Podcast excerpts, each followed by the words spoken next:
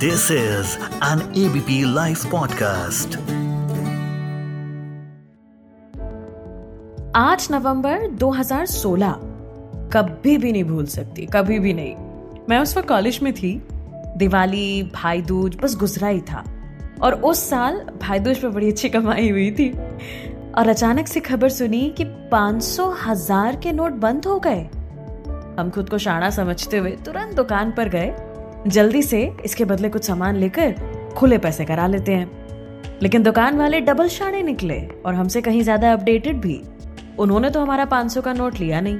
और हमने दुकान में जहाँ से सामान उठाया था, चुपचाप वहीं सामान रख दिया।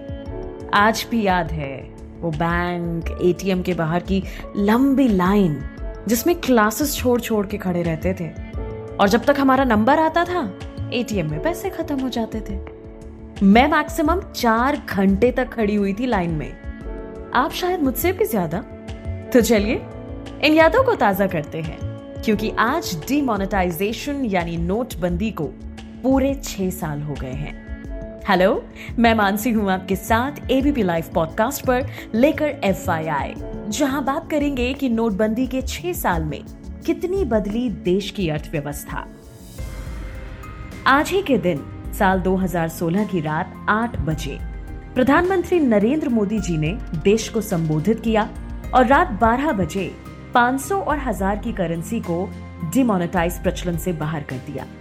इस ऐतिहासिक फैसले के बाद करेंसी के सबसे अधिक वैल्यू के नोट हज़ार को बंद कर नया 2000 का नोट जारी किया गया था। वैसे ये पहली बार नहीं था जब पुराने नोटों को बाहर करके नए नोट जारी किए गए हों। देश में इससे पहले भी डिमोनेटाइजेशन का फैसला लिया जा चुका है। 1946, 1946 की नोटबंदी देश में पहली नोटबंदी अंग्रेज़ी हुकूमत में हुई थी। 12 जनवरी 1946 को भारत के वॉइस रॉय और governor general sir Archibald Wavell ने उच्च मूल्य वाले बैंक नोट बंद करने का अध्यादेश प्रस्तावित किया था। इसके साथ ही 26 जनवरी रात 12 बजे के बाद से 500, हज़ार और दस हज़ार रुपए के उच्च मूल्य वर्ग के बैंक नोट अमान्य हो गए थे। दूसरी नोटबंदी 1978 यानी 1978 की नोटबंदी। 16 जनवरी 1978 को जनता पार्टी के नेतृत्व वाली सरकार ने काले धन को खत्म करने के लिए हज़ार रुपए पाँच हज़ार रुपए और दस हज़ार रुपए के नोटों को बंद कर दिया था। इसके अगले दिन 17 जनवरी को लेन देन के लिए सभी बैंक और उनकी शाखाओं के अलावा सरकार के खजानों को बंद रखने का भी फैसला किया गया था। उस समय देसाई सरकार में वित्त मंत्री एच एम पटेल थे, जबकि पूर्व प्रधानमंत्री मनमोहन सिंह वित्त सचिव थे। वैसे भारत ही नहीं, दुनिया के कई देशों में दशकों पहले डिमोनेटाइजेशन या विमुद्रीकरण जैसे कदम उठाए जा चुके हैं। डिमोनेटाइजेशन सबसे पहले अमेरिका में एक सौ उनचास साल पहले हुआ था। अमेरिका का डिमोनेटाइजेशन 1873 1873 इसे इतिहास का पहला डिमोनेटाइजेशन कहा जाता है।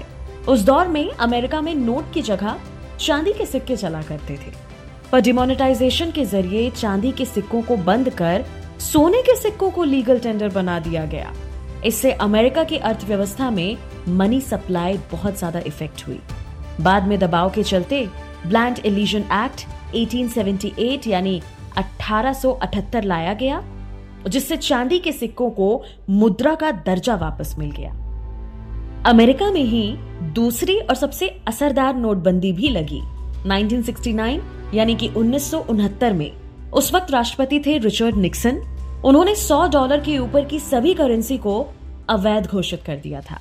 ये फैसला भी काले धन पर लगाम लगाने के लिए किया गया था, जिससे अमेरिका को काफ़ी फ़ायदा मिला था। यही अमेरिका के मज़बूत बैंकिंग सिस्टम के विकास की शुरुआत माना जाता है। घाना की नोटबंदी 1982 यानी उन्नीस घाना में टैक्स चोरी और ज़्यादा नकदी रखने जैसी समस्याओं से निपटने के लिए 50 घानियन सीडी को बंद कर दिया गया था। हालाँकि, ये एक बेहद नाकामयाब कोशिश रही और इसके बहुत ज़्यादा बुरे इफ़ेक्ट देखने को मिले। घाना के लोगों का झुकाव विदेशी मुद्रा की ओर बढ़ गया साथ ही लोगों का अपने ही बैंकिंग सिस्टम से भरोसा उठ गया। इसकी वजह से एक और करेंसी का ब्लैक मार्केट पनप गया। ऑस्ट्रेलिया ने भी काले धन पर रोक लगाने और इकोनॉमी को सही दिशा देने के लिए उन्नीस सौ छियानवे में अपने सभी तरह के पेपर नोट बंद कर दिए थे। इसके साथ ऑस्ट्रेलिया ने नए तरह के नोट छापने शुरू किए। ये पेपर की जगह पॉलीमर से बनाए जाने लगे, जिससे नोटों की उम्र भी काफ़ी ज़्यादा बढ़ गई। इसी के साथ ऑस्ट्रेलिया को बिज़नेस फ्रेंडली देश भी कहा जाने लगा। नाइजीरिया की सरकार ने भी अर्थव्यवस्था में सुधार के लिए पुराने नोट बंद करके नए नोट जारी करने का फैसला किया था। इसके लिए सरकार ने पुरानी मुद्रा को नए रंग के साथ छापना शुरू कर दिया था। हालाँकि सरकार इसमें फेल रही थी। आज भारत में हुई तीसरी नोटबंदी को पूरे छह साल हो गए हैं। इसका उद्देश्य काले धन का सफाया करना नकली नोटों का उन्मूलन और कम नकदी वाली अर्थव्यवस्था बनाना था, यानी इकोनॉमी में नकदी के प्रवाह को कम किया जाए। नकदी के इस्तेमाल को कम कर ऑनलाइन पेमेंट को बढ़ावा दिया जाए। मगर रिज़र्व बैंक के ताज़ा आंकड़े कुछ और ही बताते हैं।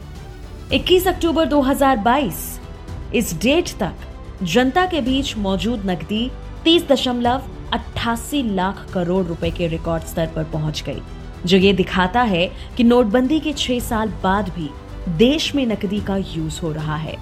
आरबीआई के मुताबिक ये आंकड़ा 4 नवंबर 2016 को खत्म पखवाड़े में सत्रह दशमलव सात लाख करोड़ रुपए था। ये आंकड़े बताते हैं कि तमाम कोशिशों के बावजूद नकदी में लेन देन न केवल जारी है, बल्कि बढ़ भी रही है। जनता के पास नकदी या मुद्रा का मतलब उन नोटों और सिक्कों से माना जाता है जिनका इस्तेमाल लोग लेन देन करने, व्यापार करने या सामान और सेवाओं को खरीदने के लिए करते हैं। प्रचलन में मुद्रा से बैंकों में जमा पैसे को घटाकर ये आंकड़ा निकाला जाता है। डिजिटल पेमेंट में बढ़ोतरी के बावजूद चलन में नोटों की संख्या में लगातार तेज़ी देखने को मिल रही है। माना जा रहा है कि कोरोना महामारी के दौरान लोगों ने एहतियात के रूप में नकदी रखना बेहतर समझा। इसी वजह से चलन में बैंक नोट पिछले फाइनेंशियल ईयर के दौरान बढ़ गए। ऑफिशियल रिकॉर्ड्स के मुताबिक, इस दौरान debit credit card net banking और यूपीआई जैसे माध्यमों से डिजिटल पेमेंट काफ़ी बढ़ा है। नोटबंदी के बाद डिजिटल लेन देन की हिस्सेदारी फाइनेंशियल ईयर 2016 यानी 2016 में 11.26 प्रतिशत से फाइनेंशियल ईयर 2022 में 80.4 प्रतिशत हो गई है और फाइनेंशियल ईयर 2027 में 88 प्रतिशत तक पहुँचने की उम्मीद है। वहीं अक्टूबर में यूपीआई लेन देन ने बारह दशमलव ग्यारह लाख करोड़ रुपए की नई ऊंचाई को छुआ। इस साल पूरे भारत में लगभग इकहत्तर बिलियन डिजिटल पेमेंट दर्ज किए गए। फरवरी 2019 में सरकार ने संसद को बताया कि नोटबंदी की मदद से काले धन में एक दशमलव तीन लाख करोड़ रुपए की वसूली की गई थी। इस साल मई में आरबीआई की एनुअल रिपोर्ट में 2021-22 में नकली भारतीय मुद्रा नोटों में 10.7 फ़ीसदी की बढ़ोतरी दर्ज की गई।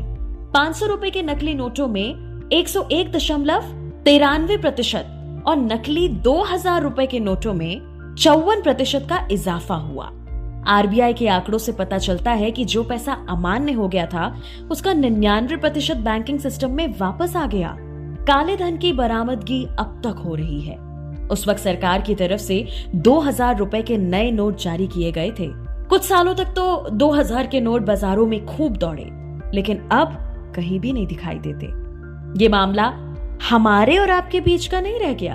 अब 2000 की नोट का मामला राज्यसभा तक जा पहुँचा है, जिसमें पेश किए गए आंकड़े में देखा जा रहा है कि लगातार 2000 के नोटों की संख्या बाज़ार में घटती जा रही है। सरकार ने 2000 के नोट पर बंदी नहीं लगाई है। इसका मतलब ये है कि 2000 का नोट बराबर चलता रहेगा, लेकिन आपको देखने को बहुत कम मिलेगा। सरकार की आर्थिक नीति के अनुसार आरबीआई 500 के नोट को ज़्यादा बढ़ावा दे रहा है। 2000 का नोट इसीलिए जारी हुआ था कि डिमोनेटाइजेशन के वक्त लोगों को तुरंत राहत मिल जाए। अनुराग ठाकुर ने साल 2020 में कहा था कि मार्च 2019 में 2000 रुपए के तीन करोड़ रुपए मार्केट में चल रहे थे। वहीं 2020 में इनकी संख्या सिर्फ़ दो करोड़ रह गई। उन्होंने बताया था कि पिछले दो साल में 2000 के नोट छापे ही नहीं गए और आरबीआई ने इन नोटों को एटीएम से हटाने के भी निर्देश दिए थे। इसीलिए आपको अब 2000 के नोट ज़्यादा नहीं दिखते। लेकिन टेंशन वाली कोई बात नहीं है। आपको मिल जाए अगर तो वो बाज़ार में चलेंगे। अब नोटबंदी सफल रही या विफल ये फैसला तो आपको खुद करना है। बाकी हैप्पी एनिवर्सरी टू डिमोनेटाइजेशन आज के एफ़ में इतना ही। मिलूँगे कल एक नए टॉपिक के साथ लेकर एफ़ सिर्फ़ एबीपी लाइव पॉडकास्ट पर। इस ऑडियो को प्रोड्यूस किया है ललित ने। मैं मानसी हूँ आपके साथ।